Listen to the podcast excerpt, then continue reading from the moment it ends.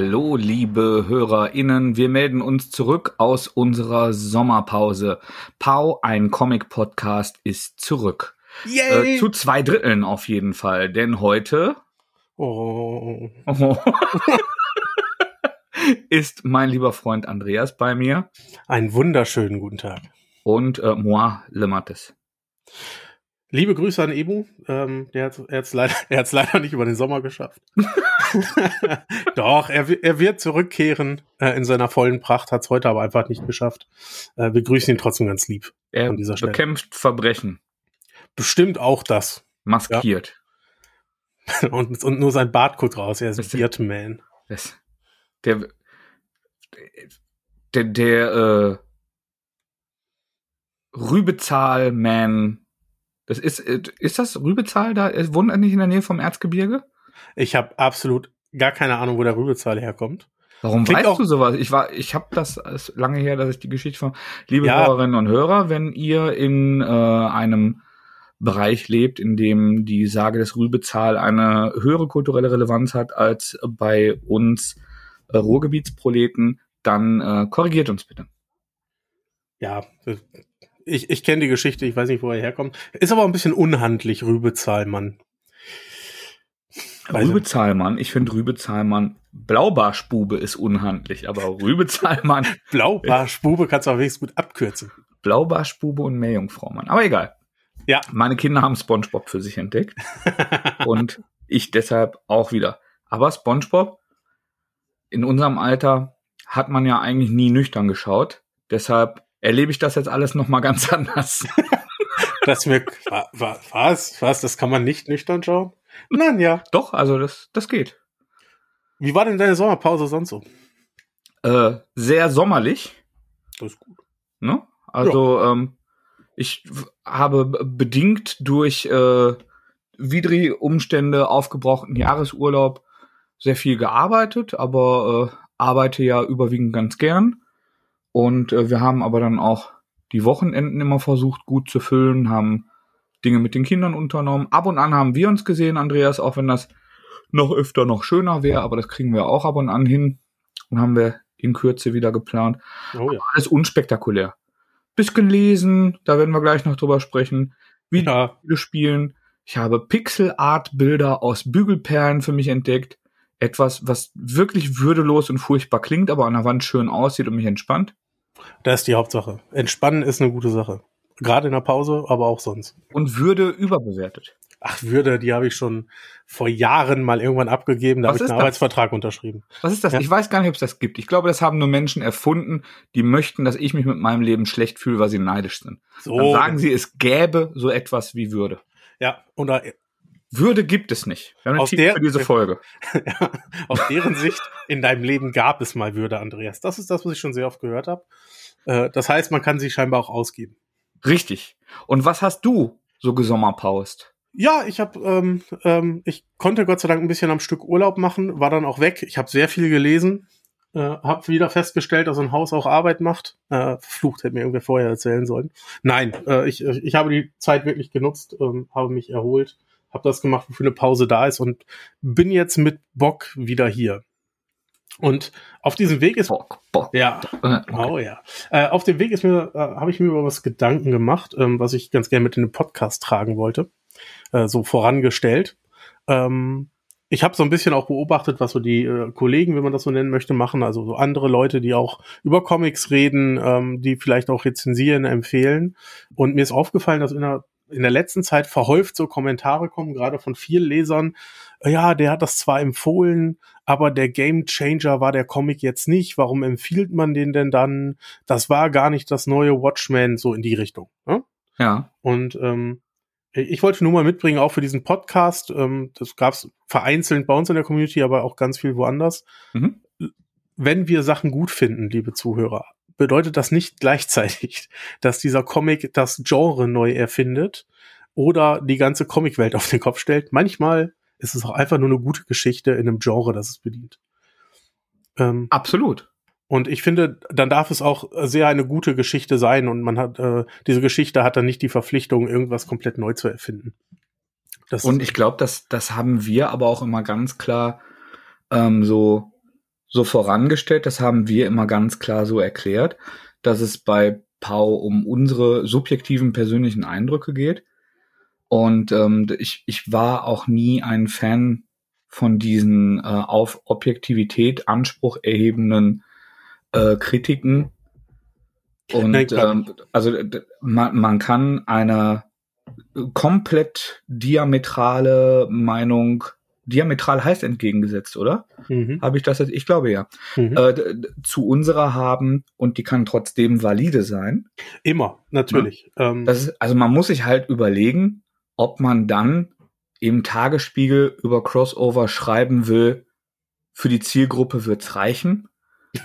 oder ob das nicht arrogant klingt, wenn man ja, über Crossover schreibt. Aber hey, das, ist, das bleibt jedem selber überlassen, ja, welches das, Medium das er dann sympathisch findet. Ne? Wenn ihr Meta wollt, ich hab Meta für euch. Ja, ja, absolut. Das ist, das, das ist natürlich nochmal äh, komplett eine Schippe drauf, wenn man dann auch noch äh, einen journalistischen Artikel äh, darüber schreibt. Mir ging es so ein bisschen ums Erwartungsmanagement. Ähm, wenn wir Sachen feiern, heißt das nicht automatisch, dass es ein Genre neu findet, sondern nur, es hat uns super gut gefallen. Und genau. wir werden heute zu einem Titel kommen, der mir richtig gut gefallen hat, der aber überhaupt nichts Neues macht. Aber, da, da bin ich ne? ganz gespannt drauf und ich glaube auch, dass, dass wir ein bisschen äh, Reibung noch haben werden. Ja, finde ich gut. Bei, äh, bei den Titeln. Und das, das, ist ja auch immer ganz spannend. Ja, absolut. Und auch da ist es ja so, ähm, wir sind auch nicht immer einer Meinung und das ist vollkommen okay, weil jeder geht da mit seinem Geschmack dran. Und daher weiß man das auch schon, auf welchen Titel ich meine, ähm, weil er sich schon vorstellen kann, was mir super gut gefallen hat und ihm, äh, ihm vielleicht nicht so. Ah, nee, ich glaube, du meinst einen anderen Titel als ich. Aber schauen wir. Aber es, es sind auf jeden Fall heute viele dabei, die wir äh, beide gelesen haben. Ja, ja, denn wir haben beide viel gelesen im, im Genau. Ah, aber einen haben wir vergessen. Einen muss ich noch dazu schreiben. Einen musst du noch dazu schreiben. Einen muss ich noch dazu schreiben. Willst du gleich anfangen? Äh, ich kann gleich anfangen, denn ja. ähm, das war total nett und deswegen, äh, ich erwähne es der Transparent halber, Kirin Comics hat uns angeschrieben, ein äh, Indie-amerikanischer Comicverlag, der sich wohl gegründet hat und über Kickstarter ihren ersten Comic oder erstes Comic-Heft Buttercup rausgebracht haben. Und die haben gefragt, hey, äh, ihr seid zwar aus Deutschland, aber wollt ihr, könnt, könnt ihr das nicht mal, wollt ihr das nicht lesen und besprechen in eurem Podcast? Und da habe ich gesagt, ja, warum eigentlich nicht? ähm, und habe von denen die PDF bekommen. Das sind irgendwie so um die 24 Seiten, also ganz klassisches amerikanisches Heft. Und ähm, ich beschreibe so ein bisschen die ersten Seiten. Wir erleben ein, ein Weltraum-Szenario, äh, in dem jemand aus einem Raumschiff steigt, mit äh, Laserpistolen um sich schießt, ähm, um an ein Artefakt zu kommen, was auf dieser Raumstation oder wo auch immer er ist, äh, gelagert ist, wo das äh, jemand hingebracht hat. Und als er sich entkleidet, erkennen wir eine Katze, die scheinbar vom Planeten Erde kommt. Was auf dem Planeten Erde passiert ist, warum eine Katze durch ein Weltall reisen kann und äh, gerade steht und mit Laserkanonen schießt, keine Ahnung. Wird auch bisher nur angedeutet. Ähm, hat mir aber sehr gut gefallen und hatte tatsächlich so ein paar Star Wars Vibes, so als er sich so ein bisschen durch dieses äh, Raumschiff gekämpft hat. Ähm, auch mit verschiedensten Alien-Rassen, die er begegnet und die er natürlich umnietet und mit denen er sich unterhält. Hat mir ganz gut gefallen. Ähm, mhm. Muss jetzt natürlich erzählerisch noch was kommen, also viel ist da nicht drin. Ja, es gibt ganz viel Exposition und wird ein bisschen was angedeutet. Ähm, optisch auch ganz cool, sah so ein bisschen so aus, als hätte einer ähm, 3D-Modelle platziert und dann so, so 2D-Fotos davon gemacht. Ähm, sehr dunkel koloriert, äh, in schwarz-weiß. Also Paper Mario-mäßig, oder wie? Ähm, naja, noch ein bisschen plastischer. Ah, okay. Also quasi so 3D-Renderings. Ja, genau, so 3D-Renderings, so sieht so ein bisschen aus. Ja. Ähm, in Schwarz-Weiß, nur bestimmte Szenen, die ich jetzt nicht vorwegnehmen möchte, sind dann komplett in Farbe und dann aber auch sehr bunt dargestellt, sehr positiv dargestellt. Ähm, ich fand das ganz cool. Das ist auf jeden Fall so ein Indie-Tipp. Ähm, wenn mal einer was, ich glaube, das gibt's jetzt für 2,99, 2,99 Dollar, also 2,99 Euro zu, zu haben, das erste Heft. Wenn da einer so eine ganz coole Sci-Fi-Story haben will, ich weiß noch nicht, wo sich hin entwickelt. Wie gesagt, nur das erste Heft. Äh, ich verlinke das wieder in der Beschreibung.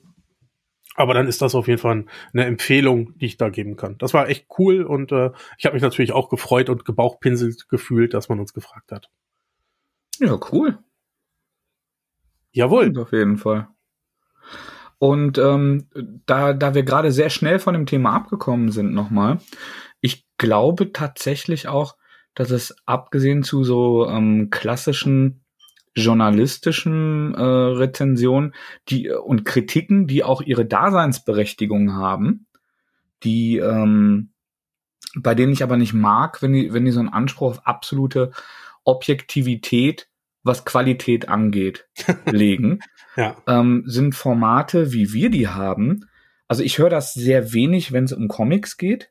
ja Gar nicht, so. weil ich die anderen alle doof finde, sondern weil ich da wenig Inspiration brauche, weil ich tatsächlich schon so, so ein großes Angebot und so eine große Auswahl an Comics habe, dass ich jetzt eigentlich keinen, keinen großen Input äh, brauche und Inspiration brauche, was ich mir als nächstes anschauen soll. Da bräuchte ich eigentlich nur doppelt so lange Tage. ähm, aber ich höre zum Beispiel regelmäßig so Rocket Beans Formate, wenn es um, um Gaming oder Retro Gaming geht. Mhm. Und da, und ich erhebe nicht den Anspruch darauf, dass wir annähernd so professionell sind wie die äh, Kollegen aus Hamburg, aber ich glaube, dass es da sehr darum geht, inwiefern ich als Hörer menschlich mit jemandem connecten kann und dass ich irgendwann weiß, wie der Andreas tickt und wie der Emo tickt und wie der Mattes tickt und dann weiß, ah, da, das findet der Mattes gut und das erinnert ihn an den Titel, den fand ich auch toll, nachdem er den empfohlen hat, den nehme ich jetzt mal. Ja. Aber wenn der Mattes was mit Samurais toll findet, dann heißt das noch lange nicht, dass das gut ist, weil er das immer toll findet. Das sind schon Dinge, die man ableiten kann. Abs absolut. Mir geht's nicht anders bei Filmpodcasts. Ich höre da ähm, einen vor allem. Ähm, und da weiß ich ganz genau, wenn der eine einen Film schlecht findet, werde ich den gut finden.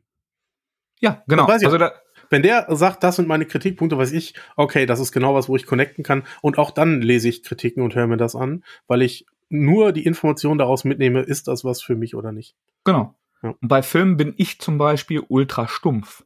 Also Arthouse kann ich sehr wenig mit anfangen. Mhm. Und ganz viele Sachen, die die Leute oberflächlich äh, scheiße und dumm fanden, hat mich dann ganz toll unterhalten. Ja. Das, weil ich da ganz andere Ansprüche dran habe, als wenn ich was spiele oder lese. Weil ich mich da eher berieseln als intellektuell stimulieren lasse. Ja, das findet man ja auch für sich raus. Einfach. Genau. Ne? Man findet ja für sich raus, welche Kritik bedeutet was, wer schreibt wie. Und wenn man dann so einem äh, Kritikmedium, was auch immer, Podcast, gesch geschriebenes, YouTuber, keine Ahnung was, wenn man das länger verfolgt, kriegt man ja mit, wann derjenige wie bewertet und wie das für einen selber ist. Ob das passt oder nicht. Und ich glaube aber dem, dem äh, wirklich überwiegenden Teil unserer gar nicht so kleinen Hörerschaft ist das eigentlich auch klar und die genießen das auch. Glaube ich auch. Ähm, es war mir nur aufgefallen, halt, während ich das andere mal so verfolgt habe und geguckt habe, was so passiert. So groß ist unsere Comic-Szene nicht. Ähm, und da war das einfach so ein Punkt, der mir immer wieder ins Auge gesprungen ist. Mhm. Ähm, und natürlich hauptsächlich von viel Lesern. Ne? Leute, die ganz, ganz viel lesen, dann irgendwie sagen, boah, der sagt, das ist so gut, ich lese das und habe dann das Gefühl, ja, das habe ich doch schon dreimal im Schrank stehen. Ja, das passiert, wenn man viel Geschichten konsumiert, egal auf welcher Ebene, ob es Filme sind, ob es Bücher sind, ähm, das, Hörbücher, keine Ahnung, ne? So, dass äh, Strukturen begegnen einem wieder. Die Frage ist, ob man sich trotzdem noch drauf einlassen kann oder äh, ob man da analytisch dran geht und diese wiedererkennt und dann hinterher enttäuscht ist, wenn man richtig analysiert hat. Ähm, ich habe gerade mal noch was in unser Dokument eingetragen, Andreas, denn ein Titel war mir durchgegangen. Ich habe es hier sehen. Ich habe es hier sehen. Ich bin gespannt, was du sagst. Hast du es denn auch gelesen? Nee, ich habe es nicht gelesen. Ähm, ich habe mich die Tage belesen, aber Ja. das erzähle ich gleich.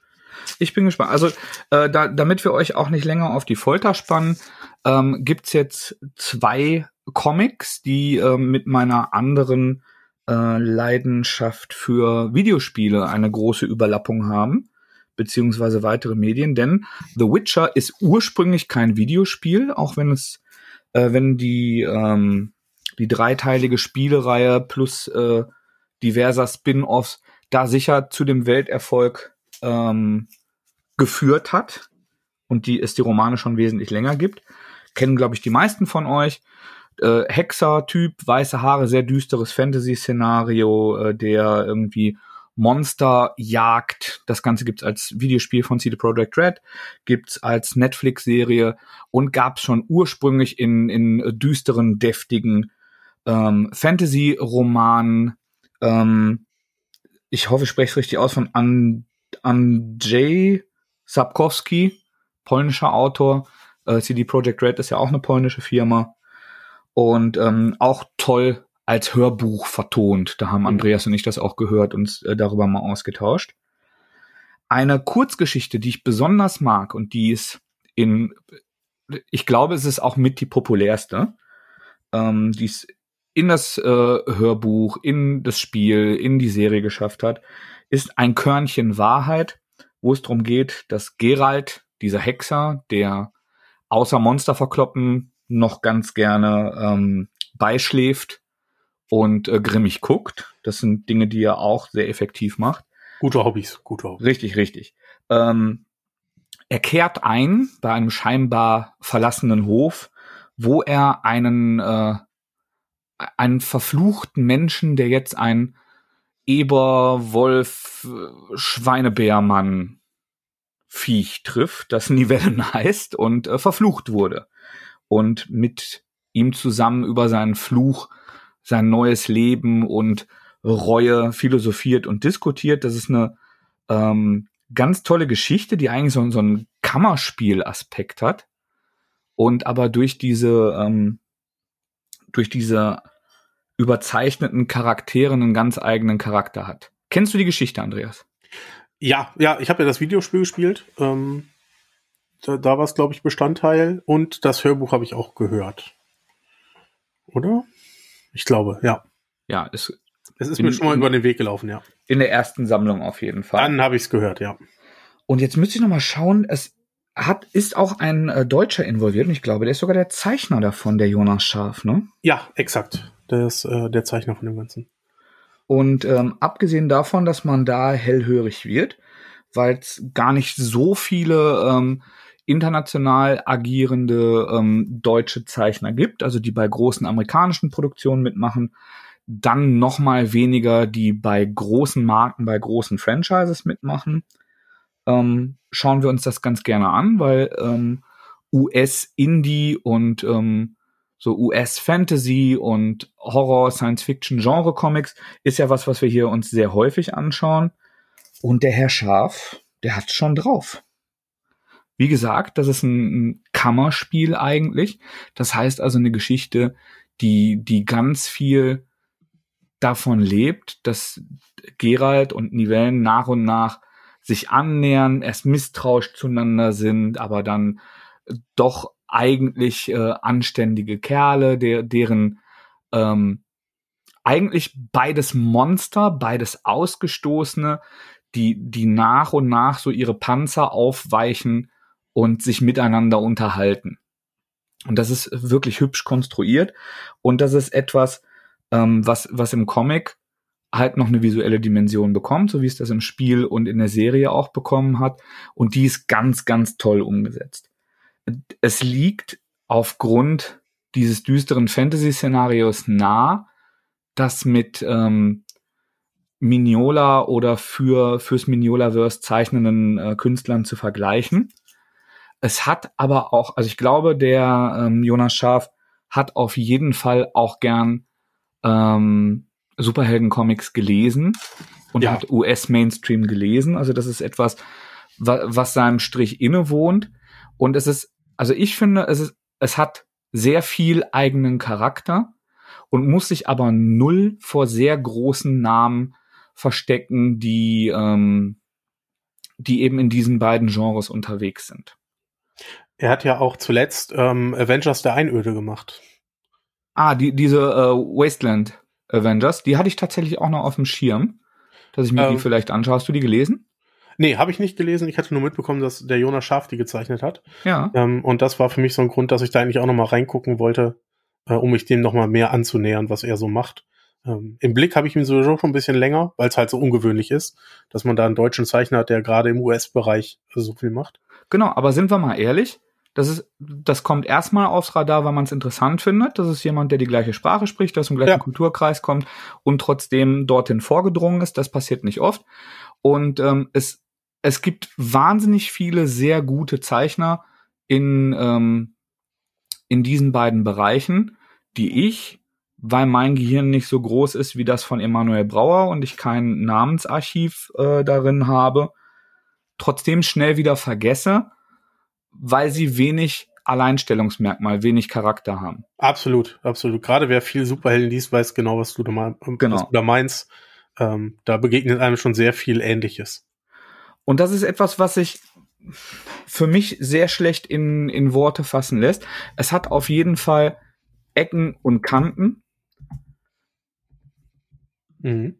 Ist, ich versuche mir hier gerade noch mal ein paar Bilder auf den Schirm zu rufen, weil es mir schwer fällt zu formulieren, was ich daran so unikat finde.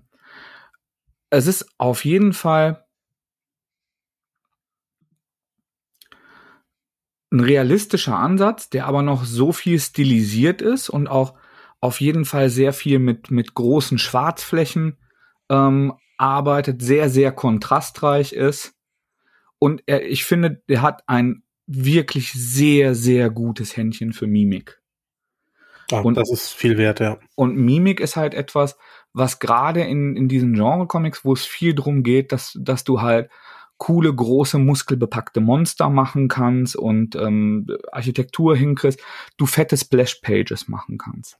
Und es gibt super viele ähm, Genre-Comics, die ähm, das liefern und wo zwischenmenschliche Dialoge, die eigentlich der Kern und das Herz jeder Gesch äh, Geschichte sind, dann leer und platt aussehen. Gibt so viele ähm, große DC und Marvel Produktionen, die, die fett und eindrucksvoll aussehen, wo Dialoge aber leer sind. Ja, wo das die größte Schwachstelle ist, die man eigentlich findet. Genau, also im, im Grunde, wenn es ein Film wäre, wäre es schlechtes Schauspiel. Und das hat der mega drauf. Das heißt also, wenn, wenn mein erster Gedankengang war, ach cool, neues, äh, neuer Witcher-Comic und da fanden wir ja beide dieses Compendium schon sehr gut. Das war ja tatsächlich äh, von, von durchweg hoher Qualität. Und dann ist es auch noch ein deutscher Künstler, das schauen wir uns jetzt mal an. Abgeholt hat mich aber tatsächlich, dass eine Geschichte, die überwiegend daraus besteht, dass zwei Charaktere sich am Tisch gegenüber sitzen und austauschen, dass er ähm, die diese kleinen Nuancen in der Veränderung, wie diese Figuren zueinander stehen, so toll hinkriegt und dabei trotzdem cooles Viehzeug und stimmungsvolles Licht und äh, viel äh, Schatten und so. Der ist richtig, richtig gut. Ich behalte den im Auge. Sehr cool, das freut mich. Ähm, Warum ich geguckt hatte, war, du hattest gerade schon die Collection angesprochen, die Witcher Collection. Ja. Äh, da steht eine Eins drauf und ich hatte schon geguckt, wann kommt wohl die zwei. Äh, die zwei kommt auch wohl, hatte Panini im, im Forum geschrieben, in diesem Comic-Forum. Ja. Äh, aber ein Körnchen Wahrheit wird nicht enthalten sein, weil es halt so eine äh, nicht zu dieser anderen Reihe gehört, sondern so eine Side-Story ist, die da erzählt wird. Aber da waren doch auch Kurzgeschichten. Was ist das denn für ein Scheißhaus-Argument. Ich, das, waren auch Kurzgeschichten im ersten drin. Ich, ich bin da auch nicht so drin, ob es beim Witcher eine Kontinuität gibt, die da äh, dann abgedruckt wird und das gehört nicht dazu. Ich weiß es nicht. Äh, ich hatte mich nur erkundigt, weil ich halt irgendwie auch auf den zweiten Band warte. Da sind jetzt auch ein paar Paperbacks ja da, die da drin zusammengefasst werden können. Und ich freue mich schon drauf. Ja, äh, ja. Aber den werde ich mir dann halt einzeln holen. Äh, und ich freue mich, wenn du jetzt sagst, das lohnt sich auch noch. Ähm, dann ist das auf jeden Fall ein Griff das nächste Mal. Yes. Und ich äh, fahre gleich fort bei äh, Videospielen und Comics. Mhm. Denn, wie ich mehrfach äh, in diesem Rahmen erwähnte, ist das Thema, was in diesem Haushalt Religion am nächsten kommt, Super Mario. ich, möglicherweise bin ich daran schuld, ich weiß es nicht, aber ähm, meine Frau hat da auch eine, äh, eine emotionale Beziehung zu dem Thema und unsere Kinder ähm, sind uns danach gewachsen. Und in der kommenden Nacht, hoffe ich. Oder ist es erst morgen auf übermorgen Nacht? Auf jeden Fall wird es eine Nintendo Direct geben, in der der Super Mario Film von Imagination vorgestellt wird, in dem Jack Black Bowser spricht. Mhm. Ähm, ich bin sehr, sehr gespannt und hoffe, dass wir nicht enttäuscht werden. Das wird ein großes Thema. Äh, zeitgleich erscheint bei Tokyo Pop ein Super Mario Manga. Okay. Ähm, der, glaube ich, schon länger schwelt. Also es gibt da ähm, relativ viele Bände in Japan bereits von. Ich habe mir notiert, wie der Mangaka heißt. Wahrscheinlich, Mangaka, wahrscheinlich spreche ich beides falsch aus, sowohl das Wort als auch den Namen. Yukio äh, Sawada heißt er. Und ähm, es, tatsächlich fand ich das ganz faszinierend, glaube aber, dass es nicht für jeden und glaube, das hat seinen Grund, dass es so lange gebraucht hat, bis das portiert wurde. Denn das ist wirklich sehr japanisch. Abgesehen davon, dass die, ähm, die Charaktere nochmal sehr stilisiert wurden. Denn mhm. wenn man diese Super Mario Designs kennt, ähm, die sehen simpel aus, aber die, die haben schon ähm, eine sehr harte geometrische Strukturen. Also es ist relativ leicht. Ich bin kein Zeichner, aber ums ums mal äh, versuchen, ich versuche mal das in in Layman's Terms äh, zu erklären, weil ich ja eigentlich Laie bin. Wenn ich jetzt einen Baum oder einen Apfel male, fällt das relativ leicht, das als Baum oder Apfel zu erkennen.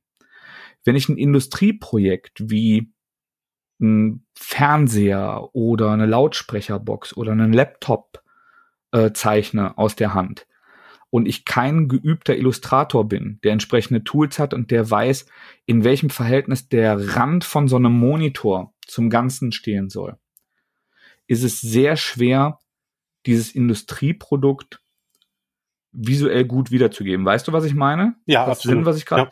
Und ähnlich ist es mit den Super Mario Figuren, die 3D-Renderings sind und deren Wiedererkennungswert sehr in perfekten Proportionen liegt. Mhm. Sowohl bei Mario als auch bei Luigi, der ein bisschen länger und gedrungener ist. Das ist etwas, was seit vielen Jahrzehnten jetzt Generationen von Menschen begleitet und die immer gleich aussehen. Da, ja. ist, da ist Nintendo fast noch strenger als Disney mit seinen Charakteren, die mehrere Inkarnationen haben. Du siehst Farbkleckse und erkennst Mario, ja. Exakt. Und diese Farbkleckse und die, die grundsätzlichen Designs sind im Comic beibehalten, aber dem, dem Künstler wurde da schon ähm, mehr Freiheit gelassen bei der Interpretation und es sind eigentlich immer so kurze, lustige Episoden, die aber tatsächlich auch immer mal wieder biografische, ernste Anspielungen ähm, vom, vom Künstler enthalten. Der okay. zum Beispiel am Anfang eine Episode, ähm, so eine Bonus-Episode, die vorangesetzt ist, über den Tod seines Vaters macht. Mhm. Die, die er dann durch diese Mario-Charaktere erzählt.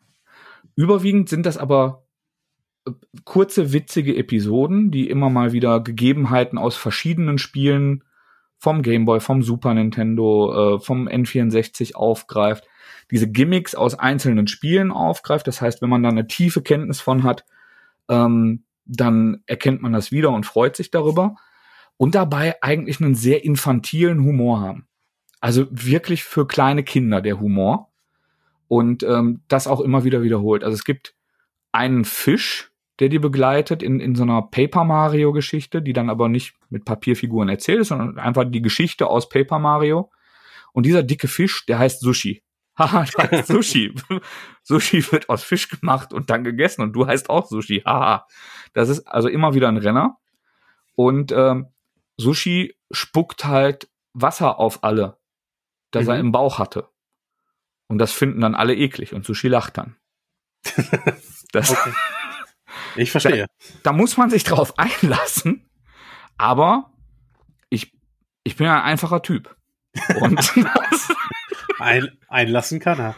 Und ich mag Super Mario. Und man muss halt auch sagen, ähm, dass mein Großer sich äh, beim gemeinsamen Lesen da vor Lachen auch fast bepinkelt hat, weil er das mit dem Sushi auch echt lustig fand. Ähm, also das Ganze ist bei Tokyopop erschienen. Es gibt eine Leseprobe auf der Homepage. Ich finde den Stil wirklich sehr, sehr charmant. Hab jetzt gerade wieder diesen Screenshot vor mir, wo äh, Super Mario sich mit durch die Nase erbricht, weil er gerade rausfindet, dass das erfrischende Heilungswasser, das er getrunken hat, aus Sushi herauskam. Und ähm, es ist anders als erwartet. Das ist keine äh, das ist ein sehr japanisches Produkt. Und das ist sehr over the top und äh, sehr Banane. Aber ich fand das auch sehr charmant und fand interessant zu sehen, wie viel freie, äh, freie Hand, wie viel Interpretationsspielraum dem äh, Künstler da gelassen wurde. Ja, auf jeden Fall. Aber das erklärt für mich äh, komplett, warum das jetzt erst auf den, oder was ist jetzt erst, ähm, das erstaunt ja viel mehr, dass es das überhaupt auf den deutschen Markt schafft. Genau. Also wir haben ja neulich die, äh, die ganz tolle Sendung, wo äh, zu der auch viel äh, positives Feedback äh, kam, mit Mio Cups gehabt. Es gab davor diese Reportage ähm, Popkultur Japan in, in der ARD, im NDR, wo er auch aufgetaucht ist. Das heißt also, das findet immer mehr Anklang in westlichen Kulturkreisen und dann werden eben auch Themen portiert, die man davor zu japanisch fand. Das passiert jetzt immer mehr. Ja, ja, definitiv. Und da wird es halt auch spannend. Genau. Und ähm, darüber hinaus habe ich mir bei Tokyopop gleich noch das äh, Artbook zu Mario Odyssey angeschaut, auch mit meinem Sohn zusammen und wir haben gestaunt. Es ist ein ähm, großformatiges, fast quadratisches ähm, Artbook eben zu äh, zum von mir heißgeliebten Mario Odyssey, also das neueste große Mario, was vor einigen Jahren auf der Switch rausgekommen ist, mit ganz vielen Produktionsskizzen, wo ich mhm. ja sehr drauf stehe, wo du halt wirklich große Replikas von, ähm, von den Sheets hast, die die ähm, Storyboard-Künstler am Anfang angefertigt haben. So ja, stelle ich mir die mhm. Figur vor und so weiter. Okay, ja.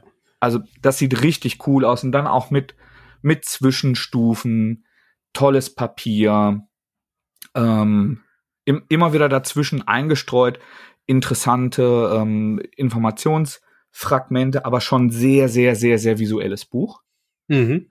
Ein bisschen schade ist, dass ähm, die, die Wertigkeit sich nur auf das Innere des Buches bezieht.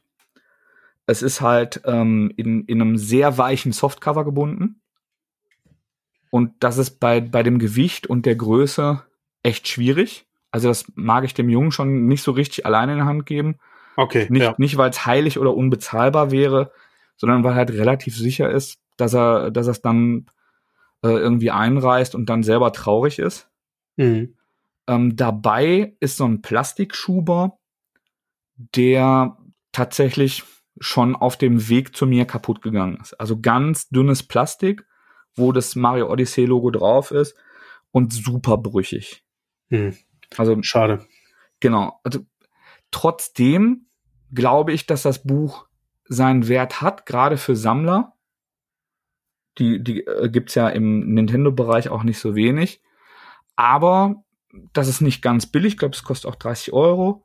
Und ähm, vom, es ist nicht gut geschützt. Es wird nicht ohne viel Pflege und Liebe die Zeiten unbeschadet überdauern. Ja, ja, das ist auf jeden Fall ein guter Hinweis. Genau. Der, der Inhalt, der ist aber top-notch und macht ganz großen Spaß. Sehr gut. Ja, ich mag sowas ja auch, wenn man so, so Artbooks hat und so ein bisschen verfolgen kann, wie so ein Produkt entstanden ist. Ja. Das ist ein kleinen Blick hinter die Kulissen. Ich stehe auch drauf. Ähm, in der letzten Folge habe ich was angekündigt. Du erinnerst dich vielleicht, vielleicht auch nicht. Ich äh, weiß, und prophetisch, um nochmal die Brücke zurückzuschlagen, hat der Jo zwei Folgen davor gesagt, dass man eigentlich auch mal drüber sprechen sollte, über Hasen im Comic generell. Ja, absolut, absolut. Prophetisch war das. Ja, das, er, er, hat viel weiter geschaut als wir. Hallo Newton, na, wie geht's? Grüß dich, die Podcast-Katze ist da. Jawohl. Äh, er, ist, er, er, ist unzufrieden, niemand weiß warum, aber er ist ja auch eine Katze. Das ist ähm, sein Job. Genau, ich habe angekündigt letzte Mal, ich möchte mehr Französisch lesen äh, aus dem französischen Bereich. Mon Dieu. N nicht auf Französisch, das kann ich nicht. Ich habe einen Hauptschulabschluss, da hat man nur Englisch als Fremdsprache. Naja, andere Geschichte. Äh, und am nächsten Tag kam eine Mail von Philipp. Philipp ist, äh, wer den nicht kennt, ist Pressevertreter unter anderem für Reprodukt und äh, hat mir geschrieben, hey, ähm, von dem Trondheim, da kommt jetzt äh, in seinem, ich glaube ja irgendwie sowas wie Hasen-Universum, kommt da beim Teutates geschrieben. Äh, ist das nicht interessant für dich? da habe ich geantwortet, ähm, grundsätzlich schon, weil es hat Asterix-Bezug. Asterix lese ich sehr gerne, sehr viel, habe da bisher auch alles gelesen. Aber ähm, Louis Trondheim bin ich bisher erfolgreich umschifft, ähm, weil er halt so viel rausbringt. Und mhm. da habe ich die, dieses Fass einfach nie aufgemacht. Und habe ich gedacht, ah, du wolltest immer viel, äh, viel mehr jetzt aus dem französischen Raum lesen, du hast es angekündigt, machst du das jetzt mal. Und Philipp war nicht nur so nett, mir beim Teutates zu schicken, sondern hat mir direkt auch äh, andere Bände dazugelegt vom Hasen. Und ähm, die habe ich gelesen. Dann habe ich mir den ersten Band von Don John, einer weiteren Reihe von dem Herren, durchgelesen. Mhm. Und ich habe mir den ersten Band von äh, Ralf Assam, heißt es, glaube ich, äh, ich glaube, es wird ausgesprochen, äh, durchgelesen. Und ähm, möchte euch die alle drei jetzt auch mal näher bringen. Ähm, ich bin ganz gespannt, weil ich weiß, ähm, der, der Philipp begleitet uns auch schon sehr lange und ja. das, das sind auch für den so Pet Projects, die liebt er wirklich sehr und hat er mir auch schon mal vor einigen Jahren äh, ans Herz gelegt und ich war, äh, ich, ich bin gespannt, was du jetzt sagst. Ähm, vorab, ich bin jetzt unsicher, wo ich weiterlesen soll, weil mir alles drei gefällt. Mhm.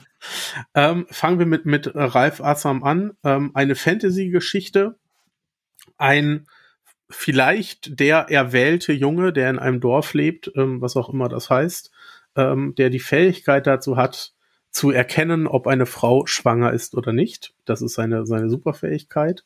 Ähm, er ist so ein bisschen der Ausgestoßene in, dem, in diesem Ort in, und das Ganze spielt in einer Fantasy-Welt. Und mit dieser Fähigkeit und seiner sowieso sehr frechen Art stößt er sehr oft an ähm, und sorgt dafür, dass er regelmäßig Bestrafungen erleidet. Währenddessen gibt es aber eine große Bedrohung, die kommt ähm, und mir möchte ich gar nicht verraten.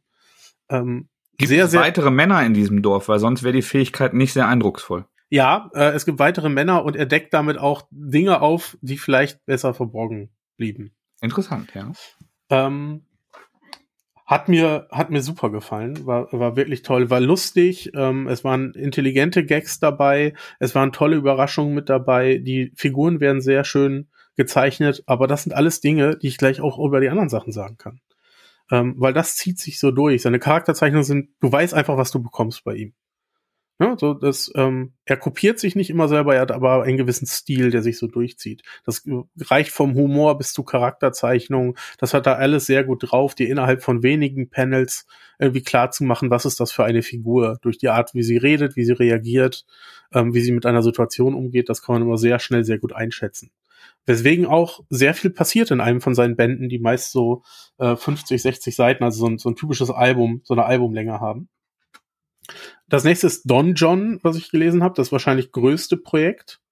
Ähm, denn das ist, das ist eine sehr lange Reihe. Darin geht es darum, dass es ein äh, um Dungeons, ja, also es bedient quasi das Rollenspiel-Genre und es gibt einen Don John Master, also ein, ein Meister eines Dungeons und im ersten Band ist es so, dass. Ach, das ist ein Wortspiel, ich verstehe das jetzt ja, erst. Genau, genau. Ich stehe manchmal so hart auf dem Schlauch. Okay.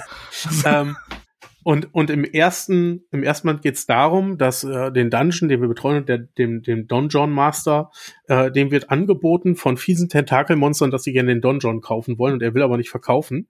Also wollen diese fiesen Tentakelmonster ihn dazu bringen zu verkaufen und drohen Gewalt an. Äh, er lässt einen Krieger aus einem Donjon, der da gerade unterwegs ist und irgendeinen Schatz bergen will, von, von einer Ente holen. Und während er den holen möchte, verstirbt der Held leider, weil er abgelenkt wird von der Ente und ein Monster ihn tötet. Und heißen diese Tentakelmonster Vonovias? Ähm, ich müsste nachgucken, ich weiß es ehrlich gesagt. Ich habe den, ich fand den Band so gut, ich habe ihn schon im Freundeskreis verliehen. Ich habe ihn gerade nicht vorliegen. Okay. Nee, es, es war eigentlich auch nur ein äh, pseudowitziger Seitenhieb. Okay. Auf Vonovia. Nee, erzählen Sie mir, Sir. Ich komme nicht drauf. Die, dieser Großvermieter, diese ähm, Ah, so? ja, ja, oh. jetzt, jetzt bin ja. Witze, Witze ja. sind nicht witzig, wenn man sie erklären muss. Ah, okay. Ja. ich war auch gerade wo ganz anders unterwegs. Tentakelmonster äh, wollen das kaufen und ich habe dich äh, unterbrochen. Genau, ich wollte ähm, eigentlich kommt, nur. Es, es kommt halt dazu, dass die Ente sich nicht traut, seinem Chef zu sagen, hey, ich habe den Typen getötet, der eigentlich für dich kämpfen sollte, und schlüpft selber in die Rolle. Ähm, und, und will das verteidigen.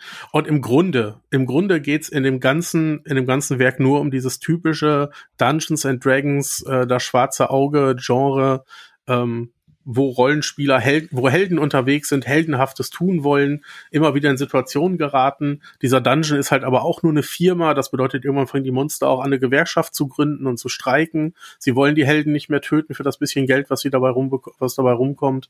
Und äh, grandios für Leute, die sowas mögen, äh, die das auch selber spielen in der Freizeit. Wie gesagt, ich habe den ersten Band schon direkt verliehen. Liebe Grüße, David. Ich weiß, du hörst zu. Ähm, ist aber halt ein Projekt, was wirklich, wirklich, ich weiß nicht, wie viele Alben das sind, 40 mittlerweile oder so, die da existieren. Ja, ähm, ich gucke mir das gerade an und dann auch so, so richtig behämmert, sammlerunfreundlich nummeriert. Ja, genau. Es gibt dann Geschichten, die irgendwie ein paar tausend Jahre früher spielen, die heißen dann Minus irgendwas. Ähm, und dann gibt's Geschichten, die, die später in der Zukunft spielen. Äh, auch mal tausend Jahre nach vorne, die sind dann auch passend nummeriert natürlich. Ähm, und das ist auch gar nicht alles vom Trondheim, ja? Nee, genau, das macht er zusammen mit ähm, Safar heißt der, glaube ich, der auch die Katze des Rabbiners gemacht hat. Ja, der ist auch richtig gut, der Typ. Ja. Genau, und hat einen unglaublich guten Humor. Ich werde das bestimmt auch weiter verfolgen, ist aber nicht so mein nächstes Projekt, diese ganzen Alben alle dann äh, anzuschaffen. Aber so ab und an mal eins, ähm, das werde ich auf jeden Fall machen. Das finde ich auch sehr sympathisch, ja. Zum Schluss, ähm, Herr Hase. Herr Hase äh, ist ein Hase. Das, so ist die Figur. Äh, die Figur ist ein Hase und heißt auch so. Ähm, hat eine Clique aus verschiedensten Freunden. Der, der beste Kumpel, der Name fällt mir gerade nicht ein, ist allerdings eine Katze. Und die erleben immer verschiedenste Abenteuer. Ähm, in diesen Abenteuern ist ganz viel Gesellschaftskritik drin. Man findet auch den typischen Humor von ihm. Ähm, mal geht's um Religionskritik. Da versuchen sie für eine neue Religion in verschiedensten Städten so äh, Einrichtungen zu eröffnen, ähm, aus, weil, glaube ich, seine Freundin möchte das von ihm und er tut ihr dann den Gefallen und fährt da mit. Ähm, in anderen geht es darum, dass sie einen sehr wertvollen Gegenstand finden und die ganze Menschheit rastet aus und verfolgt sie quasi wie Zombies und versucht ihnen diesen Gegenstand zu entreißen, um selber reich zu sein. Ähm, es gibt also immer ein, ein sehr ein Abenteuer, was durchlaufen wird. Und wenn man möchte, kann man diese Metaebene mitnehmen und findet da sehr viel Kritik dran. Ähm, und das Ganze halt immer im gleichen Freundeskreis. Man kann die Bände ganz gut durcheinander lesen, man muss sich da gar nicht an die Reihenfolge halten. Es gibt aber so eine Meta-Story, zumindest die Beziehung der Figuren untereinander, die sich immer so ein bisschen ändert zwischen diesen Abenteuern. Mal ist er mit der einen zusammen, dann ist er wieder nicht zusammen. Ähm, das sind aber nur so kleine Korrekturen, die da vorgenommen werden die aber gar nicht so ins Gewicht fallen, dass man da nicht einfach mal den dritten Band rausgreifen könnte und lesen könnte. Und bei dem Herrn Hase ist halt beim Teutates rausgekommen. Da versetzt es Herrn Hase und seine Freunde vielleicht ähm, und ein paar andere Figuren in diese Welt von Asterix und Obelix. Und äh, auch da beweist er wieder seinen, seinen typischen Humor. Den, das, das möchte ich jetzt gar nicht vorwegnehmen, denn er nimmt so ein paar Sachen von Asterix und Obelix auf die Schippe, äh, die nur in der Welt von Asterix und Obelix so funktionieren, wie sie funktionieren. Damit meine ich nicht den Zaubertrank. Äh, den gibt's trotzdem weiterhin. Ähm, und strickt da ein Abenteuer, was sehr, sehr schön ist, was auch, und das finde ich am allerbesten, so für sich gelesen werden kann. Wer Herr Hase etc. nicht kennt, es ist vollkommen egal, ihr könnt da trotzdem zugreifen, ihr könnt das genießen, ihr werdet wahrscheinlich nicht alles Figuren dann kennen, aber das überhaupt nicht schlimm. Ähm, die haben sogar extra draufgeschrieben, das fand ich sehr schön. Dies ist kein Asterix-Album. Ja, ja. ähm, und ich bin total begeistert und werde Louis Trondheim weiterverfolgen. Ich werde als nächstes äh, Ralph Assam zu Ende lesen, denn das ist das, das am wenigsten umfangreich. Genau, genau. Ich glaube, das sind zwölf Bände äh, am Ende. Ach, und so viel? Ähm, genau, es gibt es gibt zwei Zeitalter, zwei, vier, sechs, sieben, zwei, vier, elf. Elf sind es insgesamt. Ähm, Jesus Christ. Den ersten habe ich jetzt schon. Das Schöne ist, ähm, die kosten gar nicht so viel. So ein, so ein Album kostet, glaube ich, 12 Euro. Ist halt ein Soft Softcover, ne? Hm. Genau, ist ein Softcover-Album. Äh, passt ganz gut. Scheint, die sind dann fast alle gleich groß. Ähm, bei, beim Hase habe ich gesehen, gibt es eine Ausnahme, da gibt es ein Buch im Querformat. Ja, da wäre ich jetzt gleich noch drauf gekommen. Das hast du, glaube ich, nämlich mal gelesen, ne? Genau. Ich erinnere mich bei deinen Anti-Helter so eine Rezension mal eingestellt zu haben. Genau. Und denn ähm, der Philipp hat vor vielen Jahren, als äh, Herr Hase rauskam, ähm, mir das mal ans Herz gelegt und äh, meine Frau war dann interessiert. Die hat damals noch ein bisschen mitgeschrieben und die fand das richtig gut. Und ähm, ich habe da auch drüber geguckt, hatte dann aber gerade andere Projekte, das passte bei mir nicht rein. Und äh, einige Zeit später fragte er dann nochmal nach und ähm, da kam gerade das verrückte Unkraut raus. Die neuen Abenteuer von Herrn Hase 2, das verrückte Unkraut. Und das hat eben ein ganz anderes Format. Ja. Das ist äh, ein bisschen wie, wie so ähm, die, diese Route-Taschenbücher, die dicken. Mhm. Noch ein bisschen äh, schmaler, also nicht quadratisch, sondern so querformatig. So ein bisschen wie 300 in kleiner. Genau. Ja. Und ähm, das ist komplett ohne Text. Das ist ein Ach, postapokalyptisches Herr Hase Abenteuer, komplett ohne Text und dann aber auf 368 Seiten. Wow. Also das ist tatsächlich gar nicht so wenig umfangreich. Ja, das kostet wahrscheinlich auch keine 12 Euro. Das kostet 20, was ich ja, auch echt nicht zu teuer finde. Nee, für die Seitenanzahl gar nicht. Und äh, das funktioniert auch äh, herrlich isoliert und hat auch einen tollen Humor. Aber äh, du hast mich jetzt gerade auch ein bisschen mit dem Donjon angezündet. Der Don ist wirklich super. Ich kann dir da gerne den ersten Band mal mitbringen, dass du mal Ja. einlesen kannst. Ähm, wie gesagt, die, die Auswahl ist reichlich. Das ist auf jeden Fall, wenn ihr Rollenspieler kennt oder so und die sonst auch keine Comics lesen, das könnt ihr denen geben. Nimmt die Nummer eins. Ähm, ich glaube, das Herz einer Ente heißt die Nummer eins. Äh, da würde ich dann auch wirklich anfangen, weil da wird so ein bisschen das Setting erklärt und da kommt man da ganz gut rein.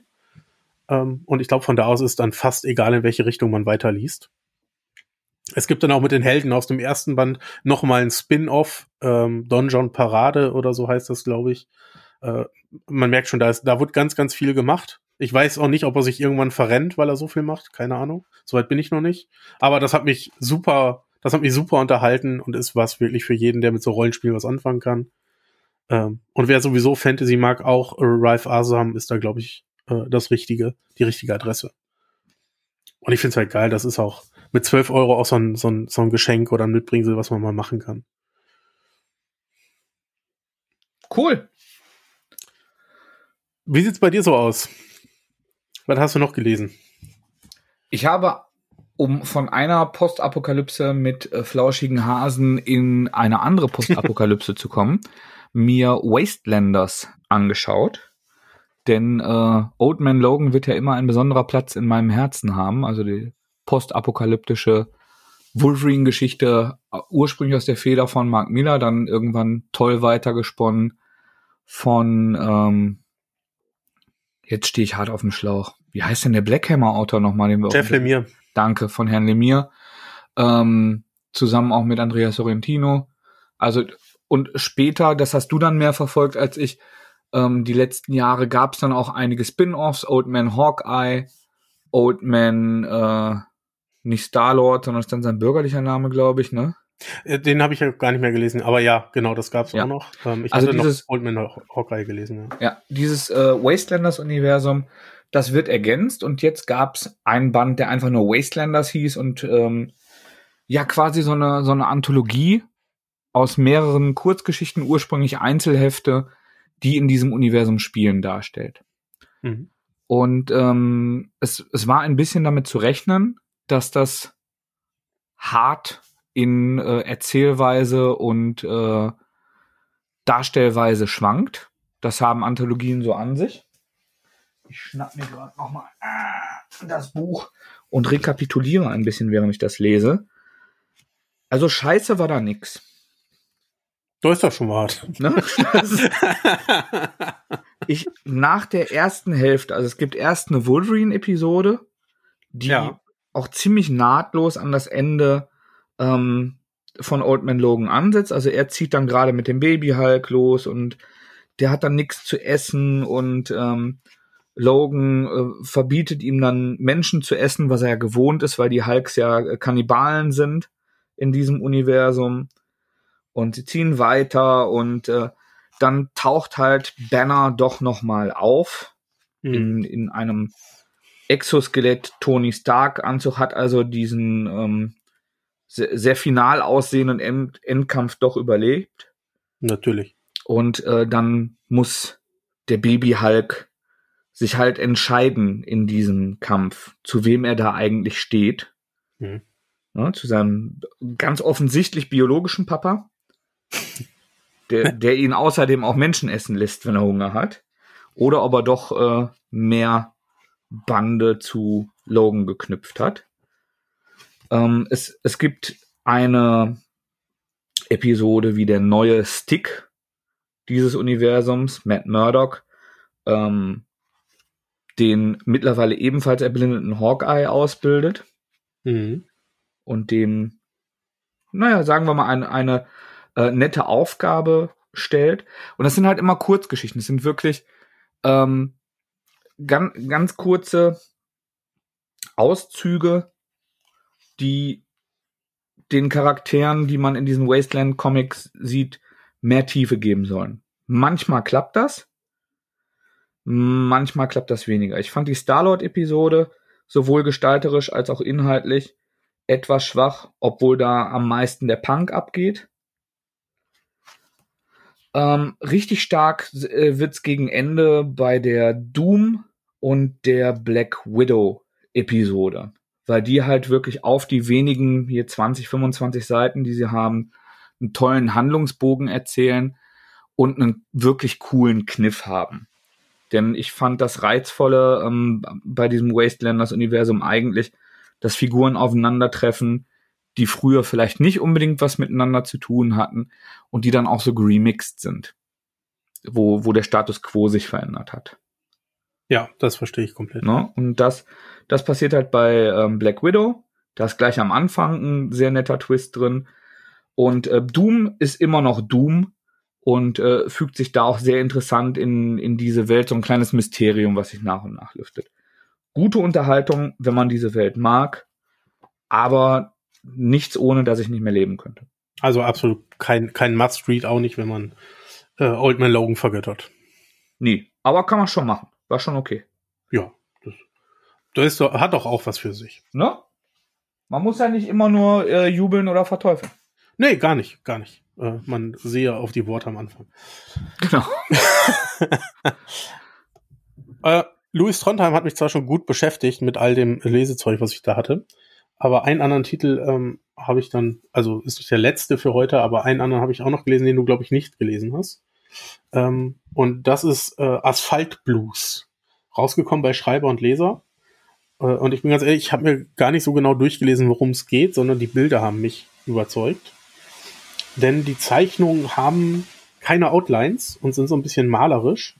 Und vor allen Dingen versteht der Künstler es aber, mit Kontrasten zu arbeiten Mhm. ähm, in den Bildern. Ich, äh, ich schicke dir das mal zu. Es fällt mir ein bisschen schwer zu beschreiben, wie dieser Stil ist.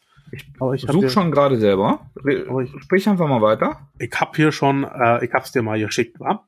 Ähm, Hm, ich habe was bekommen. Im Grunde, woran das wohl liegt. äh, wir, befinden uns, äh, wir befinden uns im Jahr 2038 in, der, in den USA und wir begleiten Mick und Nina. Die beiden sind ein, ein Pärchen, sind eigentlich sehr, sehr verliebt. Äh, Mick kann aber trotzdem nicht die Finger von Helen lassen, äh, einer Tänzerin, die er ab und an trifft. Und selbst zu Terminen, wo er mit Nina verabredet ist, kommt er zu spät, weil er bei ihr war.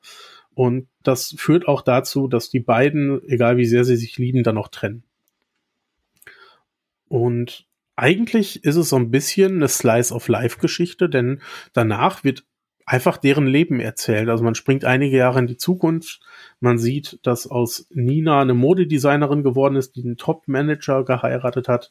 Mick hat dann Helen auch geheiratet. Die haben Kinder. Er hat einen normalen Job angenommen. Ähm, und man beobachtet so ein bisschen tagtäglich, wie sie mit ihrem Leben hadern, wie sie vielleicht auch noch zurückdenken an ihre alte Liebe, die nicht so richtig geklappt hat, ähm, wie sie immer wieder versucht sind, aus ihrem Leben zu entfliehen, das beiden nicht so richtig gefällt. Er mit den Kindern und der Frau, die Frau, die er zwar eigentlich liebt und die Kinder natürlich auch, trotzdem nicht das Leben, was er sich für sich erhofft hatte als alter Draufgänger. Ähm, und sie, die zwar Modedesignerin werden wollte, aber der einfach so ein bisschen was im Leben fehlt, äh, wo immer wieder angedeutet wird, dass es vielleicht die Kinder sind und vielleicht auch er. Äh, und das alles halt in so einem leichten Sci-Fi-Setting, sprich, da, da fliegen keine Raumschiffe durch die Gegend oder so, aber so ein Auto kann zum Beispiel einfach so die Farbe wechseln. Ähm, oder es gibt technische Hilfsmittel, die einem immer wieder zeigen, dass man da in der Zukunft ist. Ähm, und Ich diese finde, das klingt inhaltlich furchtbar, aber sieht visuell wirklich toll aus. Ja, es ist inhaltlich gar nicht so furchtbar. Ähm, aber es, es stellt halt wirklich so diese, diese Fragen, ähm, wie sehr hängt man an der alten Liebe? Was macht das mit, mit einem Menschen selber, wenn man immer nur in seiner, an seiner Vergangenheit hängt? Ähm, wie groß ist die Versuchung, wenn man erwachsen ist, das Leben, was man gerade hat und vielleicht nicht in allen Zügen mag, einfach hinter sich zu lassen und äh, alle zu verlassen, die man hat? Das ist, glaube ich, etwas, worauf man sich einlassen muss in dem Moment. Ähm, für mich hat's das Visuelle aber komplett dann am Ende darüber gerettet, dass ich es gelesen habe. Ähm, genau. Auf jeden Fall eine Empfehlung, äh, wer sowas mag. Ähm, man sollte halt einfach nicht den großen Spannungsbogen er erwarten, äh, dass man den bekommt, äh, weil der ist einfach nicht da. Es ist wirklich so eine Slice-of-Life-Geschichte, äh, die diese beiden Figuren ähm, beäugt und, und so ein bisschen den Weg erklärt, die die beide gehen, die Konflikte aufzeigt, die beide haben, wie beide damit umgehen ähm, und vielleicht so ein bisschen dazu, dazu anregt, zu reflektieren, ob man selber ein ähnliches Verhalten an den Tag legt, wenn man so vor sich hin lebt oder nicht. Äh, mehr kriegt, mehr ist es dann am Ende aber nicht, aber es sieht unfassbar gut aus. Ja, also wenn ich dir ein bisschen bei der visuellen Beschreibung helfen darf, Gerne. Ich, ich würde sagen, ähm, dass es ähm, stark mit Farbkontrasten arbeitet.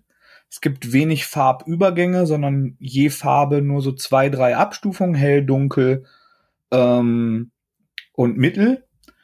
Und ähm, also falls ihr in der Schule im Kunstunterricht mal Tontrennung gemacht habt, das ist es eigentlich. Also dass etwas, was eigentlich fotorealistisch aussieht, nur in hell, dunkel, mittel in drei Töne unterteilt wird, da dann äh, geschaut wird, wie kann ich das vereinfachen und trotzdem ist alles sehr fotorealistisch gehalten von der Form. Also keine Überspitzung, keine Riesenaugen, keine Riesenmuckis. Und es hat keine Konturen. Ja, das genau. heißt also, es sieht ein bisschen aus, als hätte man ähm, eine, eine digitale Zeichnung gemacht und den Konturenlayer weggenommen. Ja, ein bisschen wie bei Gang Ho. Ja, genau, genau. Ja, äh, sehr schön erklärt, genau. Ähm, hat mir sehr gut gefallen, ist halt sehr atmosphärisch. Ähm, aber wie gesagt, äh, inhaltlich halt nicht der große Spannungsbogen vorhanden und man hat kein Finale, auf das man zusteuert, sondern der Band endet an einer, einer gewissen Stelle, der auch, die auch einen gewissen Reiz hat. Ähm, mehr ist es dann aber auch nicht.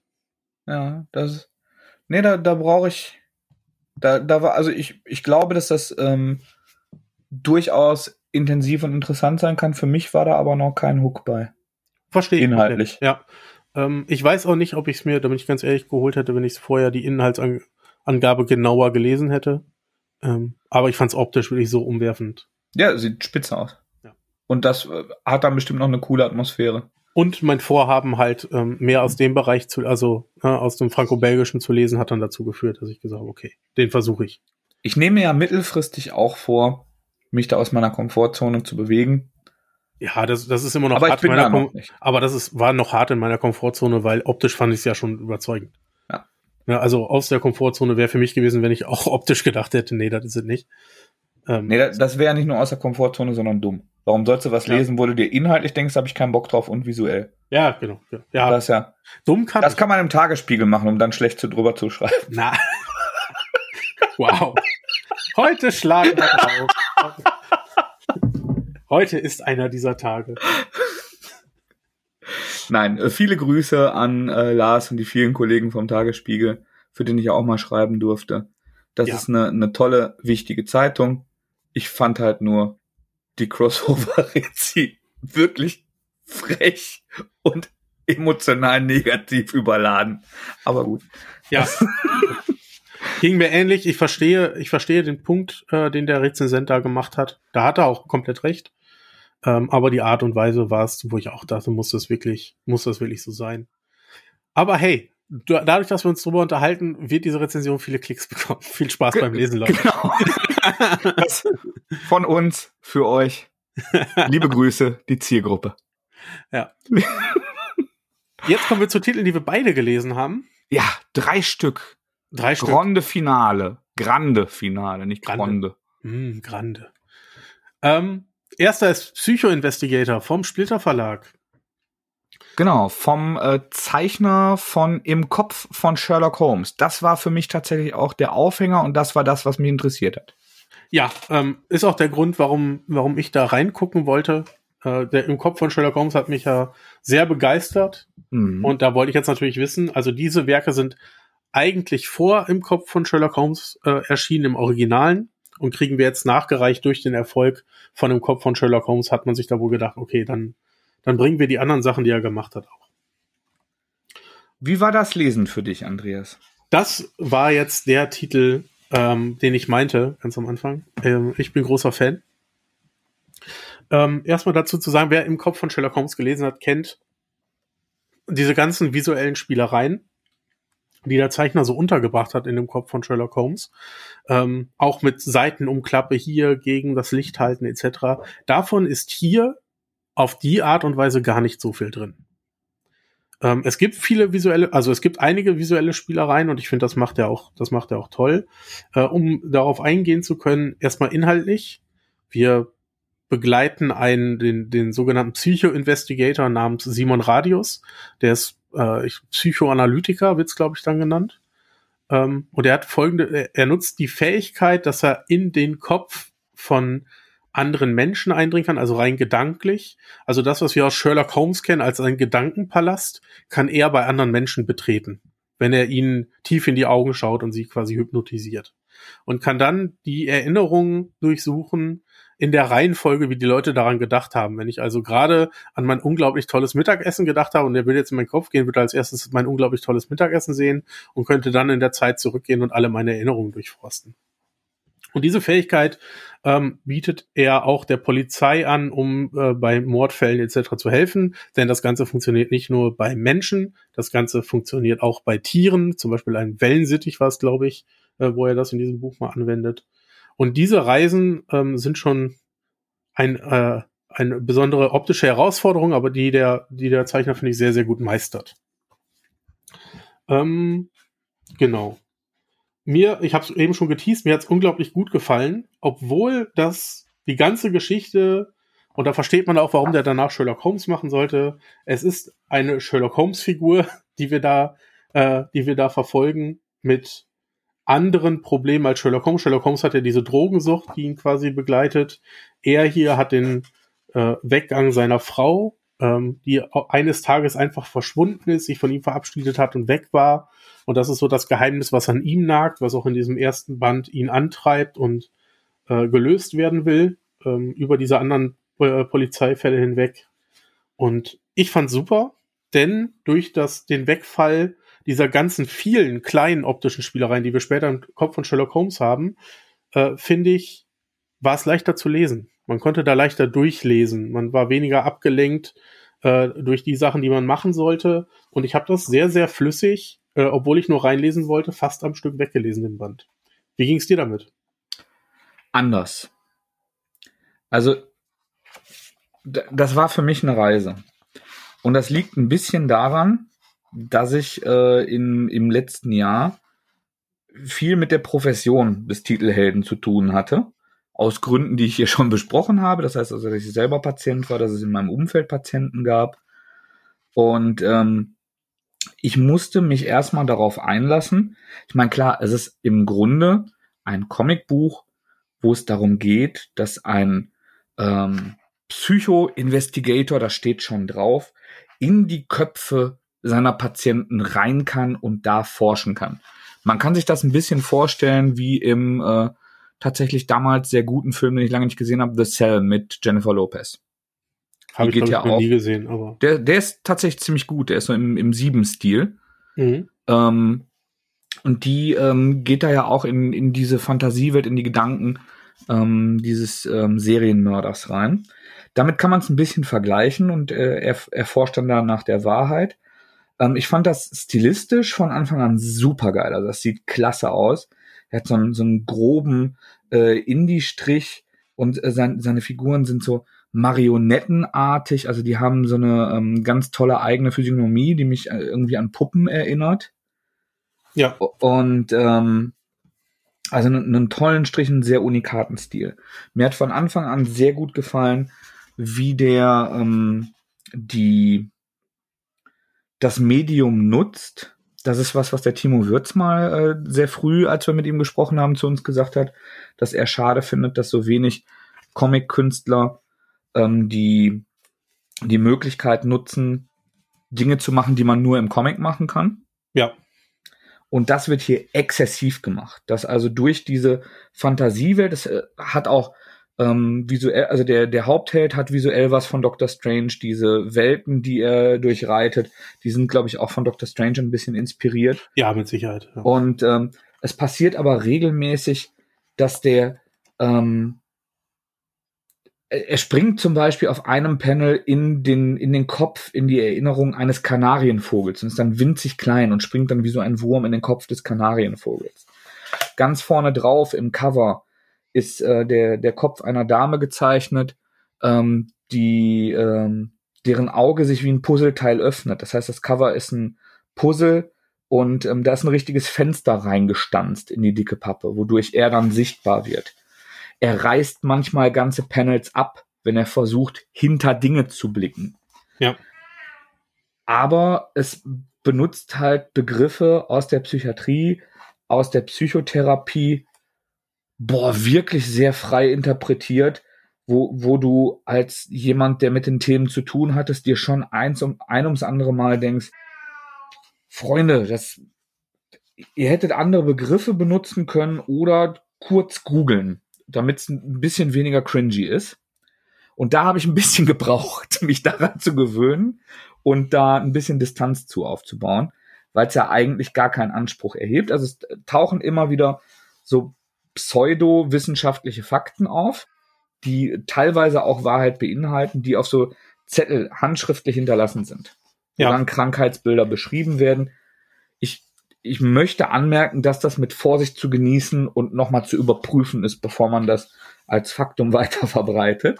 Okay, ja, so, so tief bin ich nicht drin, das ist mir natürlich nicht aufgefallen. Genau, also es, ist ja auch nicht so, dass ich dadurch, dass ich mal behandelt wurde in äh, eine, eine vorübergehende Zeit, jetzt ein äh, Experte in einem Themengebiet bin. Aber trotz meiner äh, verhaltenen Berührungspunkte damit äh, habe ich halt schon an einigen Stellen gesehen, oh, das ist jetzt aber Quatsch gerade. Mhm. Und ähm, ich habe ein bisschen gebraucht. So die, es sind ja insgesamt drei Geschichten. Ich glaube, dass im, ich vermute fast im Original erschien das in Albenform. Ja, weil es auch so 150 Seiten sind. Ich habe es nicht äh, geprüft, aber das glaube ich. Und das ist so der erste Zyklus. Ähm, und so nach der Hälfte, also nach anderthalb Kapiteln, hatte es mich sehr und hat es mich sehr erinnert. Ich weiß nicht, hast du mal ähm, Professor Layton oder Phoenix Wright gespielt? Nee. Das, das sind so ähm, japanische Rätselspiele für Nintendo und Co., mhm. die, die Visual Novels sind und wo halt auch entweder Anwaltsgeschichten oder so äh, Kriminalfälle, ähm, die, die auch so ein düsteres, manchmal viktorianisches Setting haben. Also der, der Layton hat manchmal so, äh, viktorianisch ist nicht das richtige Wort. Der hat halt auch so, so einen G-Rock und einen Zylinder und so weiter. Und ähm, die haben trotzdem so völlig überspitzte ähm, Charakter äh, Charaktere und Charakterkonstellationen dabei und so Gegenspieler, so wie er ja später auch auf einen Gegenspieler, auf einen Gegenentwurf, auf so einen äh, ja, ja, natürlich. An Anti-Psycho-Investigator äh, trifft. Und dieses überzeichnete und überspitzte und je abgefahrener ähm, es am Ende wird, da habe ich dann auch geschafft, mich, mich ein bisschen davon zu distanzieren, ähm, dass, dass der wissenschaftliche Anspruch non existent ist. Nein, absolut gar nicht. Überhaupt, überhaupt. Und ähm, dann hat's mich auch gefesselt und dann bin ich jetzt tatsächlich auch sehr gespannt auf die Fortsetzung, die ja auch äh, schon sehr bald ansteht. Das äh, hat, da hat Splitter sich ja, glaube ich, auch einen relativ schnellen Rhythmus überlegt. Diesen Monat. Diesen schon? Diesen Monat kommt's, ja. Hm. Also bisschen für nächsten Monat und da die ja die Splitter-Novitäten immer im letzten, in der letzten Woche des Monats kommen, äh, kommt's diesen Monat. Ja, ich möchte das weiterlesen. Dito, geht mir auch so. Der zweite ist, glaube ich, dann auch schon der letzte Band. Ähm, Ach, da, das ja. Also was, was, was erscheint und ich glaube auch, was im Original bisher erschienen ist. Ja. Was bestimmt nicht heißt, dass da gar nichts mehr von ihm kommt. Nein. Ähm, ich, ich möchte anmerken, äh, unpopular opinion wahrscheinlich, aber ich fand zum Lesen den Band besser als im Kopf von Sherlock Holmes. Zum Hinten Ja, weil der mehr Fluss hat. Also genau. Sherlock Holmes ist ja auch mehr so ein Spielplatz und viel genau. experimenteller und das hier hat halt mehr Lesefluss und mehr Geschichte. Exakt, genau, genau. Hm? Das, äh, das hat mir sehr, sehr gut daran gefallen. Das bedeutet für die Leute, denen ähm, im Shop Kopf von Sherlock Holmes gefallen hat, die können ja auf jeden Fall zugreifen. Ich glaube, Leute, denen Sherlock Holmes Geschichten gefallen, können ja generell zugreifen. Ähm, und das meinte ich am Anfang mit dem, mit dem einen Band, wo der mit Sicherheit nichts Neues macht, der klaut sich seine Ideen überall zusammen, erzählt trotzdem eine tolle Geschichte, die man sehr gut. Oh, ich finde ihn aber eigenständig genug. Ich finde ihn auch eigenständig genug, aber äh, dieses Genre verändern, weißt du, was ich meine? Ja. So, das macht der nicht und das will der nicht und das soll der auch gar nicht, sondern er unterhält einfach gut in dem, was er ist. Also bei mir keine Liebe auf den ersten Blick, aber Liebe. Ja, bei mir Liebe auf den ersten Blick ähm, und meine Schwäche für, für Sherlock Holmes-artige Geschichten war, äh, ist da aber auch ganz dann einfach zu beeinflussen. Für die nächsten und damit letzten beiden Themen hätte ich gerne den Herrn Brauer dabei gehabt. Du wirst ja. jetzt gerade noch vermisster als vorher. Absolut, absolut. Das stimmt, den hätte ich auch gern dabei gehabt. Human Target ist. Oh, mein Gehirn funktioniert nicht. Ich muss mir das Buch ranholen. Ähm, vom von uns äh, oft geschätzten, oft zitierten und oft besprochenen Tom King. Äh, Tom King. Mhm. Und ähm, gezeichnet, gemalt, illustriert von Greg Smallwood. Jawohl. Sagte dir Greg Smallwood vorher was? Ja, dem bin ich schon öfter mal über den Weg gelaufen. Du nicht? Nicht wissentlich. Also es, äh, der hat sich nie so manifestiert wie hier. Nee, ähm, bei mir. Ja. Ich habe mal ein Spider-Man-Band, glaube ich, von ihm gelesen, Ja. äh, wo er zumindest mitgemacht hat. Daran erinnere ich mich. Ich glaube, ich habe mal äh, Green Arrow gelesen. Äh, Green Lantern hat er, glaube ich, mit Morrison zusammen gemacht. Also doch, äh, so ein paar Mal bin ich ihm schon über den Weg gelaufen, ja. Mhm. Also hier so so ein sehr malerischer, ähm, wie heißt das? Heißt nicht Art Deco oder die diese alten äh, US-Werbetafeln. Es gibt dieses berühmte Motiv äh, von von der Dame, die sich so auf den Bizeps passt, äh, fasst, dieses ähm, Ja, ich weiß, was du meinst. Ja. Emblem. Aber daran erinnert sehr, sehr stark, ja. Ähm, Gerade durch die Farbgebung auch. So, so, so Vintage Cola Blechschilder, die man sich in den 90ern in die Küche gehangen hat. Ja. Und manchmal so ein bisschen Bleistift, äh, nicht Buntstift mit drin, habe ich das. Genau.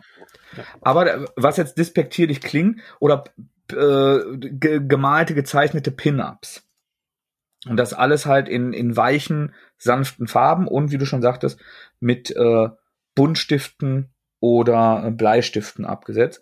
Das ist schon ein sehr cooler und sehr unikater Look. Vor allem, weil das hier eine Noir-Geschichte ist. Und zwar eine ganz, ganz klassische Noir-Geschichte. Es geht um ähm, das Human Target. Ich habe den bürgerlichen Namen schon wieder vergessen. Hast du ihn gerade noch parat? Äh, Christopher Chains. Äh, Danke. Ja. der äh, tatsächlich auch ähm, in, eher in der Vergangenheit, der Tom King hat ja so einen Fetisch für vergessene äh, Helden, die er, die er dann animiert und wieder mit Leben füllt, weil er da äh, weniger Auflagen wahrscheinlich auch hat und mehr kreative Freiheit.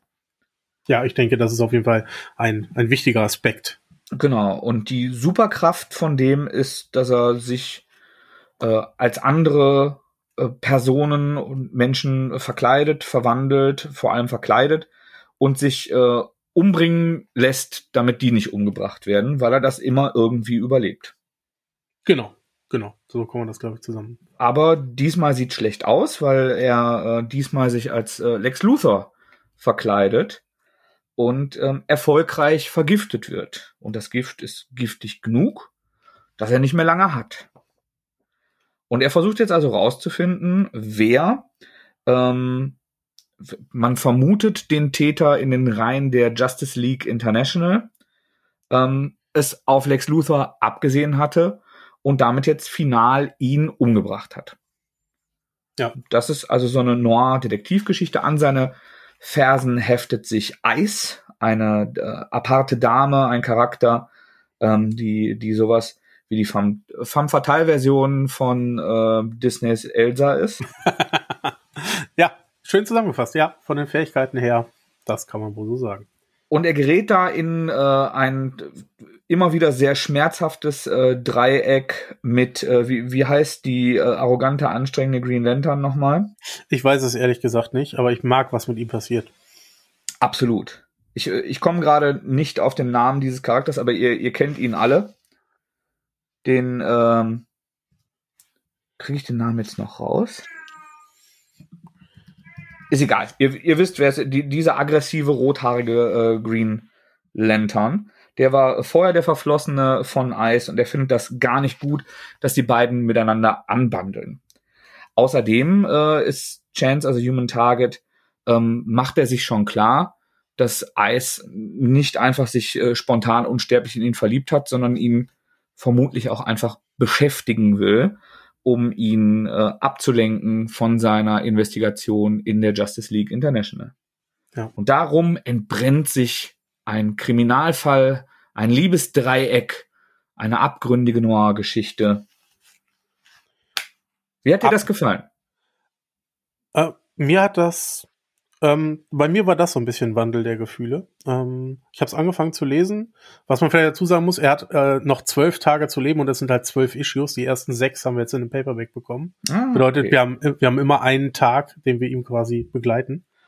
Ähm, und ich war nach dem zweiten, war ich so ein bisschen, so ein bisschen enttäuscht, ehrlicherweise. Denn ich dachte, ja, wieder irgendwie ein Mordfall hatten wir jetzt bei äh, Strange Adventures ja auch noch mal, der aufgeklärt werden sollte. Zwar diesmal mit diesem Kniff, dass äh, das Opfer quasi noch lebt und es selber aufklären kann, was ich einen sehr tollen Cliff finde, äh, finde. Aber am Ende vom zweiten, vom zweiten Heft war so ein Moment, wo ähm, auf der letzten Seite Erkenntnisse offengedeckt wurden, die äh, die die Figur schon hatte, die wir als Leser aber nicht hatten. Und das war dann so der der große der große Change-Moment, wo das quasi offenbart wurde. Und da war ich ein bisschen enttäuscht, weil sowas mag ich nicht so gerne. Dass wenn ich als Leser gar nicht erahnen können, was auf mich zukommt, weil am Ende wird gesagt, ah, übrigens, und das hat er gewusst. Mhm. Ja, so, da, da war ich ein bisschen enttäuscht und dachte, ah, hoffentlich fängt er nicht damit an.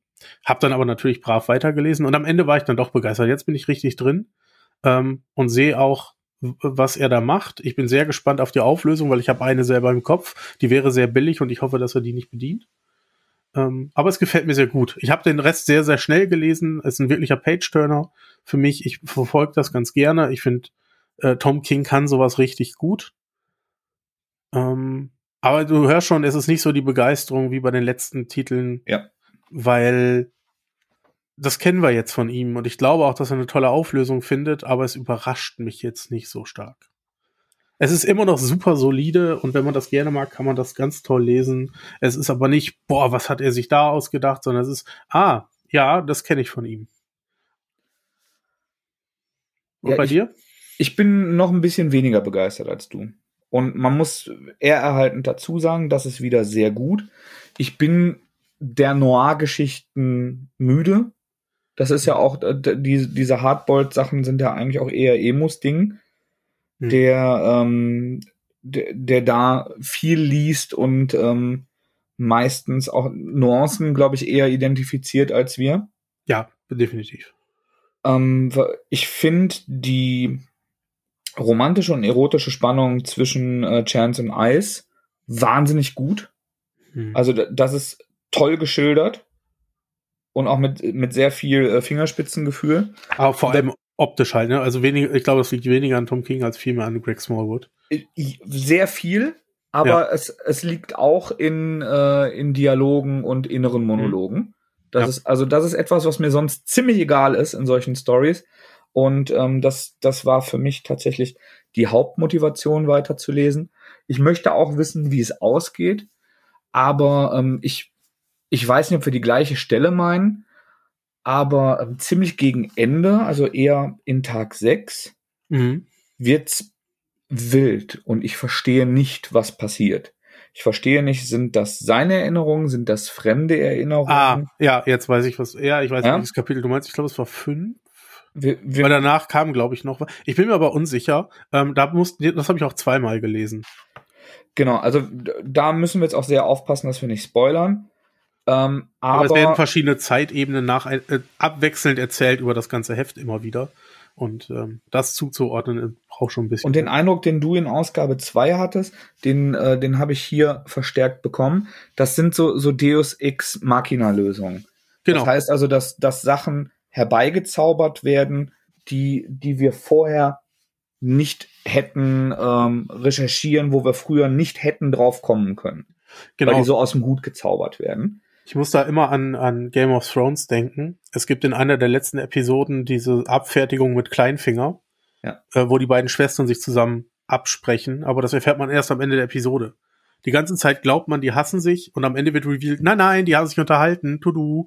Und da war auch so ein Moment, wo ich dachte, ja, aber das habe ich doch als, als Zuschauer gar nicht mitbekommen. Und warum, was ist das denn für eine billige Auflösung? Einfach zu sagen, ja, die haben sich heimlich abgesprochen, haben wir dir noch nicht gezeigt, haha. Ähm, und sowas mag ich nicht. Das, das fordert mich auch nicht. Da gibt es auch keinen Grund, das dann nochmal zu lesen. Ja, wenn ich dann vorher wenigstens Anhaltspunkte gehabt hätte, die ich nicht verstanden habe, dann habe ich ja wenigstens eine Motivation, nochmal zurückzublättern und nochmal zu gucken. Aber ja. Habe ich das am Ende nur nicht verstanden oder kann man das noch nicht verstehen? Ist da jetzt noch sehr viel Interpretationsspielraum? Oder bin ich doof? Lass mich eben überlegen. Meinst du das letzte Kapitel? Ja. Ähm, größtenteils konnte man es, glaube ich, verstehen. Na gut, vielleicht unterhalten wir uns da separat nochmal drüber. Ja, ich würde würd dir auch noch gerne meine Theorie schildern, wie es vielleicht zu Ende geht und mal gucken, was du dazu sagst. Ja. Ähm, vielleicht hast du ja auch schon eine. Aber nee, das machen, noch, noch, gar nicht, weil ich ja nicht verstehe, was passiert. Ja, das machen wir. äh, das machen wir, das machen wir offline und wenn der zweite Band da war, werden wir uns bestimmt nochmal drüber unterhalten, dann können wir ja genau. nochmal ausführlicher auch über das Ende reden. Wobei man aber sagen muss, dass, ähm, und die Darreichungsform haben wir schon bei Strange Adventures äh, kritisiert, das muss man hier wieder machen. Also das als Sammelband zu veröffentlichen, der dann aber nicht fertig sammelt, wenn man einfach noch den zweiten Sammelband hätte abwarten und dann die Geschichte, so wie sie gedacht ist, als geschlossene Entität zu veröffentlichen, ist schon doof. Ja, ich glaube, man, man möchte warten, weil es ist ja auch im Englischen noch nicht fertig. Wollte aber schon. Ja, aber dann warte Deutsch halt, bis alles da ist. Das ist doch jetzt nicht, dass, dass alle gerade unbedingt wissen wollen, wie mit, äh, mit Human Target weitergeht, weil sie das, seit 72 ja. drauf warten. Das weiß ich ehrlich gesagt gar nicht, weil ich glaube, die Anzahl der Leute, die Englisch kaufen, wird größer umso länger man wartet, bis man was im Deutschen bringt. Aber ja. das ist vielleicht eine komplett andere Diskussion und das ist auch nur Absolut, meine Vermutung. Da, da bin ich auch wahrscheinlich nicht das Maß der Dinge. Genau, ich sehe es ja. ja. bei uns auf dem Discord nur, dass auch Leute, die am Anfang nur Deutsch gekauft haben, jetzt auch Englisch kaufen, weil sie Tom King toll finden und sagen, nee, ich will jetzt nicht warten. Und ähm, aus der Motivation heraus könnte ich das verstehen, wenn denn dieser Weitblick bei Panini da ist, das weiß ich nicht. Ähm, ja, aber ich, ich würde mich auch lieber über ein Sammelband freuen. Davon mal ganz abgesehen, ob ich es lesen möchte oder nicht. Freuen tue ich mich mehr über Sammelbände. Da kommen wir gleich auch zu, wie richtig geile Sammelbände aussehen können. Dann komm mal dazu, denn unser großes Finale ist da. Unser großes Finale ist da. Ähm, bei mir schon ein bisschen her, dass ich es gelesen habe. Du hast es jetzt, glaube ich, relativ frisch gelesen. Ja. Äh, und zwar ist Decorum erschienen bei Crosscult. Ein äh, Hardcover-Band der eine äh, Image Comics Reihe sammelt oder die ersten zwölf Hefte einer Image Comics Reihe von äh, Jonathan Hickman und äh, Mike Huddleston. Ich habe das Ganze mal bei Comics und Bier besprochen mit dem Steffen zusammen in Erlangen. Mhm. Und da ist mir schon eine Zusammenfassung sehr schwer gefallen. Ähm, ich versuche es jetzt trotzdem nochmal, denn du hast ja geschickterweise äh, mir einen wiedergegeben für letzte Mal äh, und hast die letzte gemacht. Deswegen darf ich Decorum zusammenfassen. Decorum spielt äh, in irgendeiner Zukunftswelt irgendwo im Universum und wir haben im Großen und Ganzen zwei Handlungsstränge. Auf der einen Seite haben wir ein Volk von Wesenheiten, die wir dabei beobachten, wie sie verschiedenste Planeten abfahren, wie geometrische Figuren ineinander laufen und äh, gerade zum Anfang versteht man gar nicht so richtig, was da los ist und man, äh, wenn man weiterliest, nimmt man einfach hin, was man da sieht und versucht das zu interpretieren. Auf der anderen Seite ähm, verfolgen wir ein junges Mädchen, welches ähm, als Botin arbeitet, äh, ihr Geld verdient. Da sie ein Familienmitglied hat, um das sie sich kümmern muss, und dieses Familienmitglied ist in einer Art Ekstase, wenn ich das richtig in Erinnerung habe. Und bei einem dieser Botengänge begegnet sie einer anderen weiblichen Assassine und aus Gründen ähm, wird sie dann von ihr angeheuert, auch zu einer, zu einer Assassinin zu werden. Und anstatt als Botin ihr Geld zu verdienen, sie schlägt ein ähm, und wird von ihr mitgenommen in dieser Assassinenschule. Und diese beiden Handlungsstränge, auf der einen Seite dieses Volk, auf der anderen Seite die Assassinen, werden immer weiter verflochten und irgendwann kreuzen sie sich natürlich. Ähm, und das ist so die, habe ich hier was Wichtiges vergessen? Mm, nee, also ich vielleicht ist noch erwähnenswert, dass es ähm, ja so, so Cyberpunk-esk ähm, ein, eine Welt ist, die sozial komplett am Abgrund steht und dass die, ja. die junge Assassinen, ähm, die, die Verwandten sind dann nicht in Ekstase, sondern in so einem Kryoschlaf. Und da kann man halt ähm, ja freikaufen, wenn man reich ist. Genau, also zumindest die, die Aspekte, die wir von der Welt sehen. Es gibt hinterher ja auch noch andere, die man kennenlernt auf den Reisen. Die Aspekte, die wir sehen, sind auf jeden Fall die ärmlichen. Ob alles so ist, wissen wir nicht. Aber das, was wir davon zu sehen bekommen bei den Mädchen, ja. Auf jeden Fall.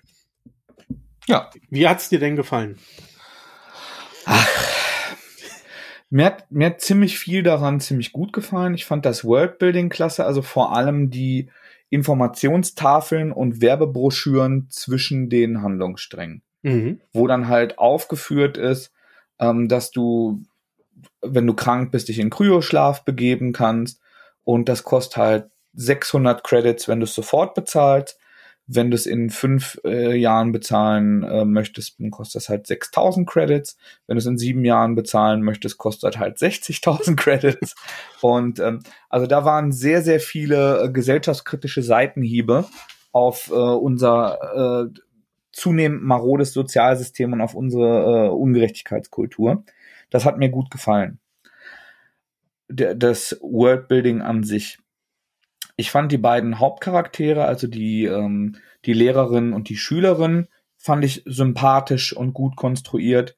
Ähm, diese Assassininnen-Schule fand ich interessant. Alles, was darüber hinaus wird, wenn es so spirituell und sphärisch wird, ähm, also die, diese Maschinenwesen-Kult äh, mhm. hat mich häufig verloren, weil und ähnlich wie es gerade war, ich nicht weiß, verstehe ich es nicht oder bleibt es einfach so offen und sphärisch und äh, beliebig, da, dass es dann einfach nur intellektuell wirken will und tatsächlich gar nicht so geschlossen ist und es da gar nicht so viel zu verstehen gibt, wie, wie ich es versuche. Mhm.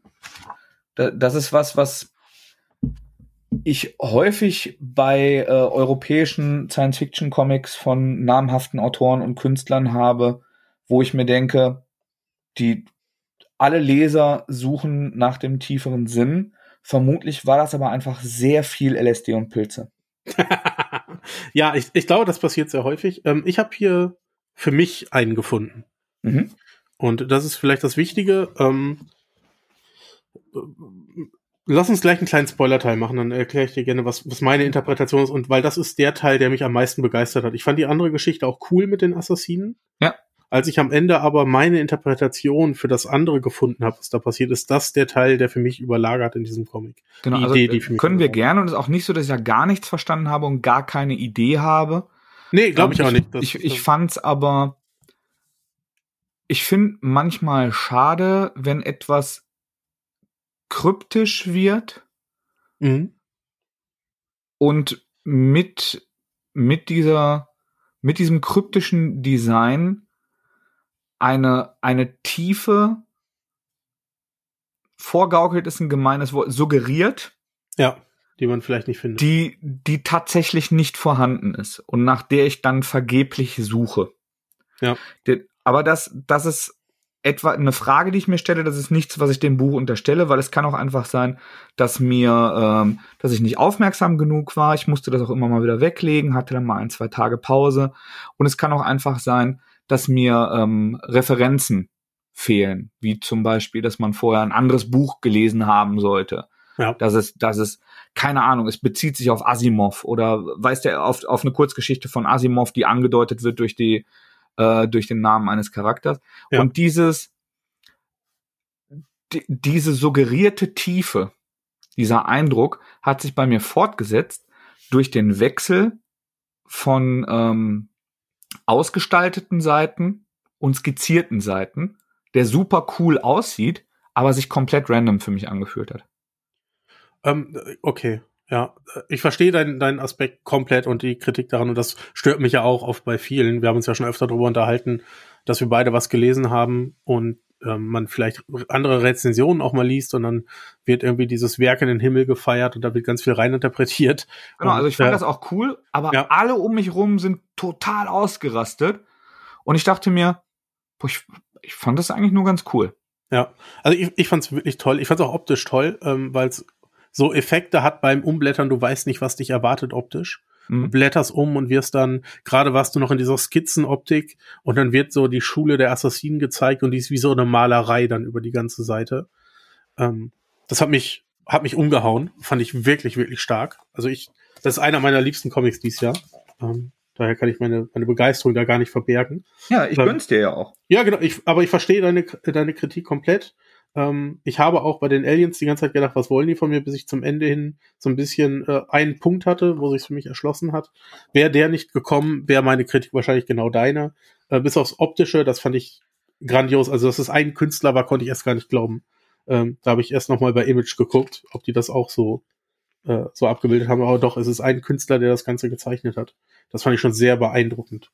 ähm, wie, wie er da variiert und was er alles kann. Aber dann lass uns doch mal spoilern. Jawohl, liebe Leute, ähm, da, da es der letzte Comic ist, machen wir jetzt die erste Verabschiedung. Ihr kennt das schon von uns, dann kommt der kleine Spoiler-Teil. Vielen Dank fürs Zuhören. Ähm, ich, wir sind wieder da. Es werden jetzt wieder häufiger Sachen kommen. Und ähm, macht euch noch einen schönen Morgen, Mittag, Abend, wann auch immer ihr das hört. Bis zum nächsten Mal. Tschüssi. Spoiler-Teil. Real Talk. Real Talk, Real Talk. Ähm, es stellt sich am Ende heraus, dass diese, dass diese Aliens Roboter sind, die von einer künstlichen Intelligenz gesteuert werden. Und meine Interpretation dessen, und ähm, da gibt es ja, in der Informatik gibt es da viele Diskussionen drüber, das ist, dass äh, Gleiches nur Gleiches hervorbringen kann. Das bedeutet, ein Mensch kann nur eine AI erstmal programmieren, die so denkt, wie ein Mensch ist. Und mhm. genau das ist in dieser Welt auch passiert. Die AI wurde von Menschen geschaffen. Und das hat sich so hoch eskaliert, dieses Menschsein der AI, dass sie selber wieder eine Religion gegründet haben, die unserem äh, Katholizismus sehr nahe kommt. Ja, hallo Newton, du möchtest dich auch beteiligen. ähm, und der wieder einen Propheten hat, der immer wieder neu geboren wird. Das bedeutet, die AI hat sich so lange optimiert, bis sie am Ende aber auch in einer Religion gemündet ist, die unserer sehr, sehr ähnlich ist. Mit einem, der immer wiedergeboren wird, mit Wiedergeburt allgemein, das ein sehr zentrales Thema ist. Und das fand ich ein sehr interessantes Gedankenkonstrukt, dass äh, sie auch ihren Kreuzzug haben, der nicht wie bei uns Menschen über die Erde geht, sondern durch den, das ganze Weltall, um das zu finden, was sie suchen. Das war so mein, meine Erklärung für das, was da passiert ist. Das macht auch komplett Sinn. Ja. Und Aber das hat mich sehr wie, fasziniert. Wenn, wenn du nicht seit vielen Jahren Informatiker wärst und nicht äh, sowieso dich mit dem Fachbereich eingehend beschäftigt hättest, hätte mir diese Information gar nicht zufließen können. Gar nicht. Deswegen, ne, deswegen verstehe ich halt deine Kritik auch komplett. Ja. Das ist, äh, ich habe ja auch schon Bücher gelesen, wo ich mich gefragt habe, was daran so toll ist, und habe mir gesagt, ja, hast du nicht die Anspielung auf jeder zweiten Seite verstanden? Nee, habe ich nicht. Ja, und dann, dann kannst du das nicht. Ja. Okay. Das war auf jeden Fall meine Interpretation des, was da passiert ist. Wenn ihr da draußen das Buch gelesen habt und ihr habt auch Interpretationen, ihr fandet das toll oder ihr fandet es nicht so toll und habt euch nur nicht getraut, weil es überall gefeiert wird, dann seid wie Mattes. Schreibt es uns auch. Äh, schreibt es in die Community, guckt beim Discord vorbei. Ich, äh, ich fand den Comic super und freue mich da auf den Austausch. Ähm, denn ich finde es vor allem dann interessant, wenn es auch was auszutauschen gibt, außer Daumen hoch und äh, Smileys, dass man es auch toll fand. Yes. Da bin ich auch ganz gespannt. Das war unsere Spoiler-Sektion. Da haben wir diesmal aber einiges an Material zusammengetragen. Ne? Das waren eine Menge Bücher. Ja. Die werde ich gleich frohlockend einräumen. Das beliebte Ritual nach dem Podcast, die gelesenen Bücher einsortieren.